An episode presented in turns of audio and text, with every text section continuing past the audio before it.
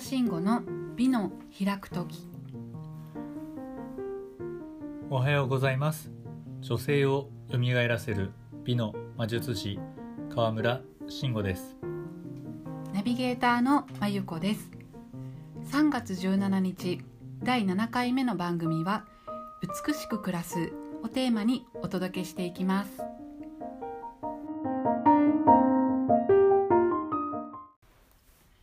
3月に入ってあちこちでお引っ越しを見かけるようなシーズンを迎えていますけれども実際に慎吾先生ご自身もお引っ越ししたばかりなんですよねあの私は先月初めてこの番組の収録で慎吾先生のご自宅にお邪魔してこの暮らしのセンスに目を奪われたんです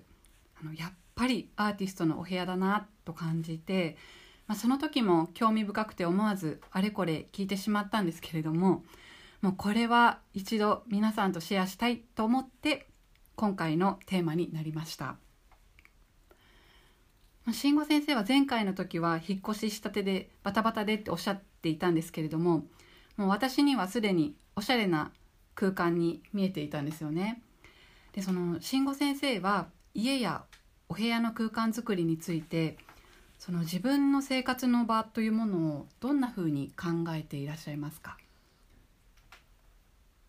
僕にとって、まあ、暮らしの家の中っていうのは、はいあのまあ、その人の出所だって思うんですよね、はいうん、でいつ思ったんだっけなちょっとすぐ思い出せないんですけど、はいその人の暮らしぶりと仕事ぶりって多分イコールな部分あると思うんですようーんはいでなんでかなって思ったきっかけあ思い出しましたえっとね僕ロッカー苦手なんですようーんロッカーっていうか仕事場のはいその仕事道具入れるロッカーがはいあんまり綺麗にレイアウトできないんですよね、うんうん収納がちょっとガチャガチャってしちゃうんですよ、はいでそれと自分の部屋の本棚とか、うんなんかそういうしゅ見えない収納場所はい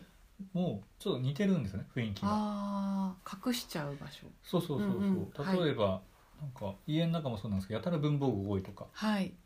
で職場ものロッカーもやたら文房具増えるんですよねうんうんうんなんか同じペン3本あったとかはいなんかそういうところとかうんがあってあれもしかしたらこれって家の暮らしぶりを変えたら仕事変わるんじゃないのかなって思ったんですよ、うーんそれはすごいきっかけでしたねはいだから結局その僕自身が、うんあの丁寧にうん自分を彩りましょうっていうことを伝えてる側なので、やっはいぱ自分がやんなきゃなって思ったんですよねうんうんで当時の僕ってなんか仕事が忙しいから部屋散らかってたりとかしててもいいよねぐらいだったんですよ、はいうんでもなんか言ってることとやってることがうん同じ人になりたいなっていううんうんうんのがきっかけでしたよね、あ外と中がそう同ですねじ、うんあとはもう一個きっかけがあって、はいこれブログにも書いて僕自分自身でも好きな話なんですけど、はい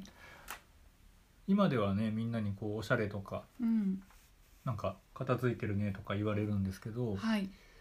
もともとそうではなくって、うんである時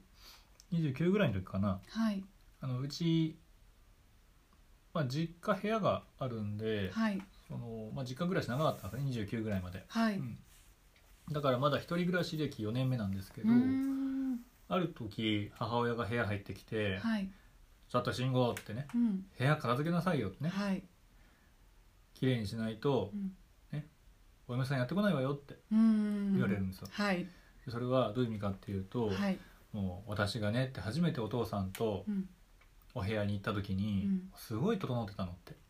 へえなんかかっこいいスピーカーが2台置いてあってー整頓されていてね、うんでお父さんはうんダイビングが好きだからへえその海に潜った時のうん写真とかをプロジェクターにして見せてくれたのよ、へもえうなんておしゃれな人なのかしら ってその時思ったのよ惚れちゃいますねうんうんでそれ言われてからはきっかけですね、うんあああそっかって思いながら、あ親父は確かにそういう人だったなと思って、へでえ気が付いたらね自分の家もテレビがなくてプロジェクターはあるし、そうですね写真も好きになってて、うんでやっぱり、まあ、似るのかなと思いますけどうんうね、んだからそこがすごい大きかったですねうーんやっぱりこう自分さえ良ければいいっていう家づくりじゃなくって、はい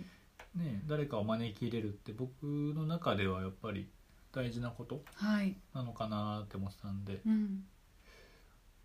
なんかそういうやっぱ暮らしがねテーマでお仕事をしているので、はい暮らしが仕事で仕事が暮らしな部分うんがあうるんからこそ、その人を招き入れるとかうん人と一緒に暮らすとか、うんまあ、今僕一人ですけど、うんそれでも、まあ、友人たちが集まってはいなんか居心地のいい空間を作りたいですし、うん僕自身もその昔インテリアショップうんを経営してる先輩の家に初めて行った時に、はいなんじゃこりゃって家だったんですよねうんもう普通じゃ考えられないようなあイーンテリアの組み方で、はいこんな人いるんだな みたいなでそれ見た時うに、んなんか可能性が広がったっていうか、はいうん、あそういうのはありましたよねうんこういう暮らしがあるんだったらちょっとチャレンジはしてみたいなと思あっあそうかうーんたそういうのがきっかけですねうーんそっかそっかあとあの私が印象的だったのはそのお部屋のインテリアについて伺ったら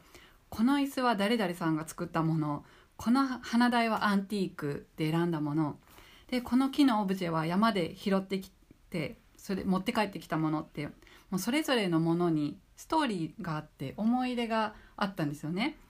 でその慎吾先生のお家にはもう適当にやってきたものなんてないんだなってその時思ったんです、おおー、うん、全部どれを家に入れるかっていうのはこだわってらっしゃるんですか、あ多分あるでしょうね、うんそういうのはうんうんよくそこ気づきましたねうん、僕は無意識にやってた部分だああったそうなんんでですすねけどはうんうんいやそれなんでだっけなえっとねうんあ理由があって、うんはいあの多分自分がこの仕事をやっててはいよく口紅塗るじゃないですかうんで口紅塗った時になんでその色を使ったのって聞かれるのさはいでなんとなくが通用しない世界なんですようーんあなたにはあなたの肌がこういう色だからこうなのよとか、うん季節柄がこうだからこういう色を選んだんですよっていうはい説明が必ず必要だったんですねうーんだから自然とそういうその理由があるものをうんおう取り込むうん理由がないものがそもそもないようにしてたんでしょううね、んでやっぱりねこういう仕事してると理由なくてやってるその工程の人もいるんですよやっぱりはいそのなんとなく、まあ、例えばなんとなく、えっと、流行ってるからとかう、んうん、あと楽だからとか簡単だからとかなんかそういったものが家の中に入り込んでくるとはい目に映っちゃうじゃないですかはいやっぱ気になるんですよへーなんか今欲しいものじゃないのになとか、うん本当はこっちがいいのになとかうんでそういうことになんかこうエネルギー持ってかれるのすごい嫌なんですよねはいだから、ね、例えばうちに今アシュペフランスで HP どこで買ったリンゴの花のシャンデリアがあるんですよ、はいうん上にありますねはい、はいでこれは本当に一人暮らししたら絶対これが似合う部屋にっていうのがあったんで、いつもこの、まあ、照明はいリンゴの花の照明ありきで部屋選びがするんですよ、うーんこれがえー、そうなんだなんだろうこう入っても良さげはいうお家に引っ越すっていうーんのはありますね、うんうんうんあとそのインテリアであの、まあ、同時に不思議に思ったのはあのーまあ、例えばうちみたいに無印で選んだとかその IKEA の北欧テイストで揃えた同じブランドのものとかがまとまるのはわかるんですよ。だけど慎吾先生のお家はそのあちこちから来たもの全く別の場所から来ているのにこの慎吾先生ならではのテイストで調和しているっていうのがとっても不思議でなんかそこにコツがあるならぜひ教えていただきたいなと思ってまなんかその話ってまゆちゃんがね、はい一番興味あるポイントなんですす。よそうねですね。 はい。よかったうん多分僕きっかけが、はいあれですねあの Airbnb ではい海外行ったのすごい大きかったですねはい。で Airbnb 使ってデンマーク行った時うに、んあの10日間でうんだから7回ホテル変えたんだ、うんほぼ毎日変えてたんそうでですね。はいで。なんでかっていうと、うん自分のね、師匠の美塾の内田先生に、はい、なんか独身のうちにやっておいた方がいいことなんかありますかねって聞いたら、うん独身、えー、とき結婚してやったら非常識非常識なことやったらって言われたんですよねうーん例えば、結婚して子供いるのに、はい10日間で7回ホテル変えたら絶対怒られるとは思い、うんそうで、ですすねいい加減にしてって言われてますできないですよねはい、っていうのをまずやってみようと思ったんですよ、はい、うん、なんでその毎日変えたっていうのがありましたうーんで Airbnb 使ってはい、ちょっと高くてもいいから、うんそのおなんだこれみたいなねうんその日本では絶対味わえないはい、部屋をこう抑えていくんですようーんでそうするとこうヨーロッパとか北欧って築、ね50年とか90年とか120とか、その年数が上がれば上がるほど高級物件なんですよね、はい、うんでそういう中をリノベーションしていく部屋なんですようーんそういうところに足を運んでったのはすごい大きかったですね、うーんそこでこうインテリアどうやって組んでたりとか、はい、なんか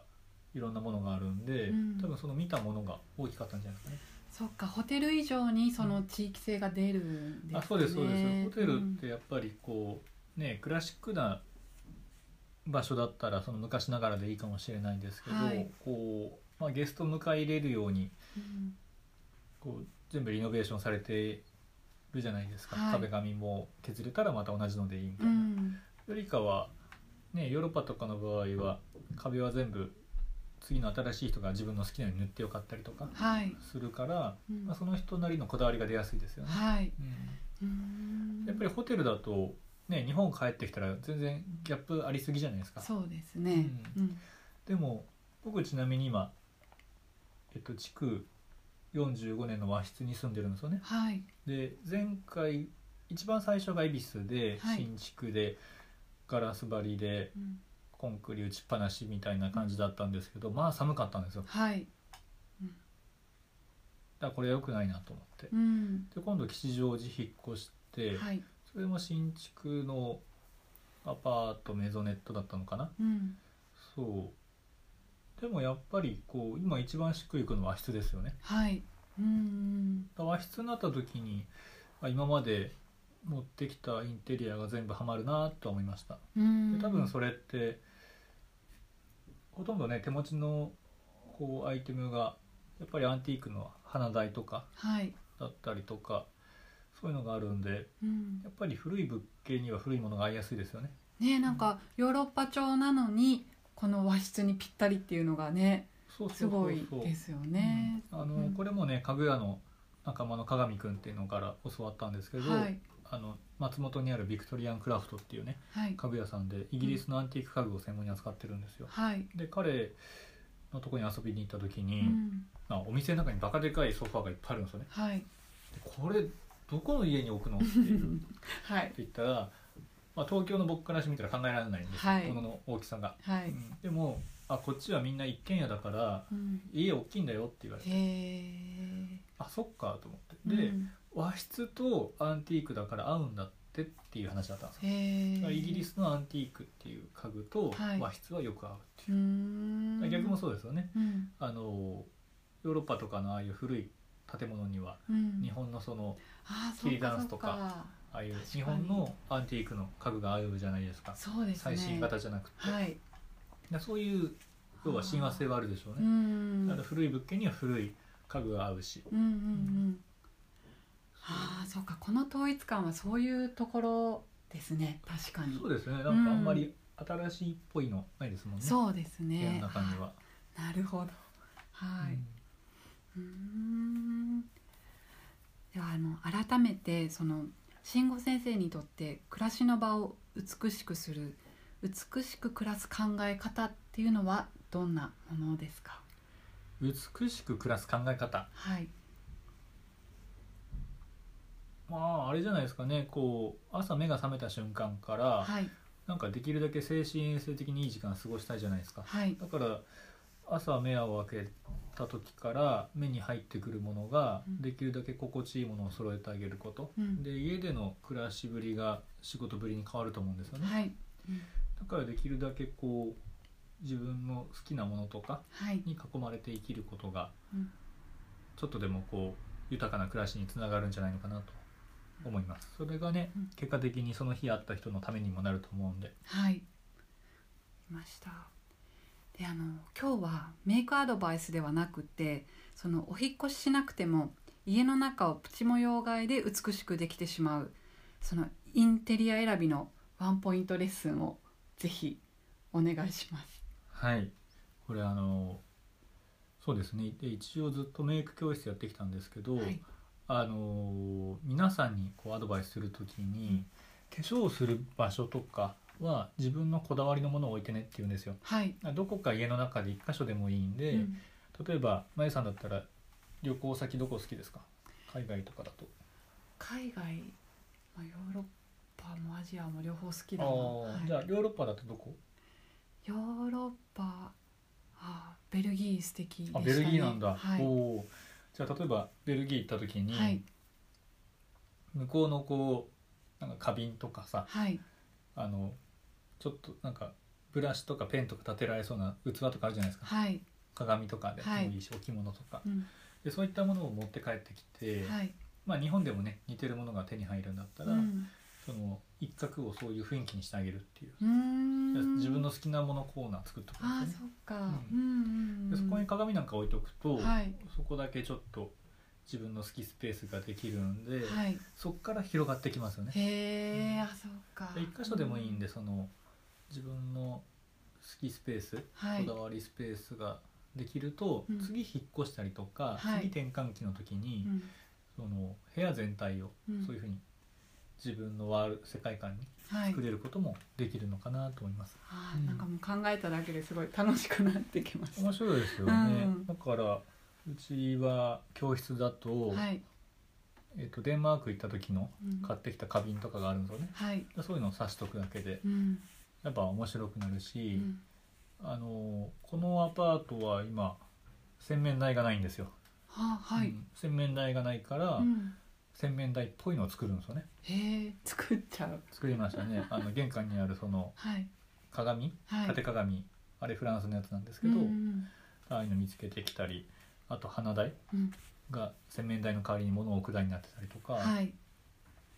なんかそういう風にうん、うんちょっとこうレイアウトしてみるのも面白いですよね。ねえ楽しいですねうん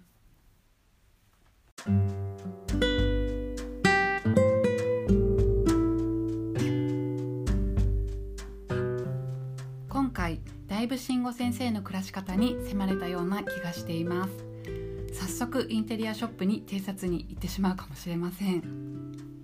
そしてここでリスナーの横浜市にお住まいの A さんからいただいたご質問をご紹介したいと思います A さんありがとうございます慎吾さんの10代20代30代に聴いている音楽などを教えてくださいそして音楽からメイクをイメージすることってあるのですかということなんですけれどもいかがでしょうかそうですね音楽聴いてメイクイメージするってことはあんまりないんですけど、うんあの曲その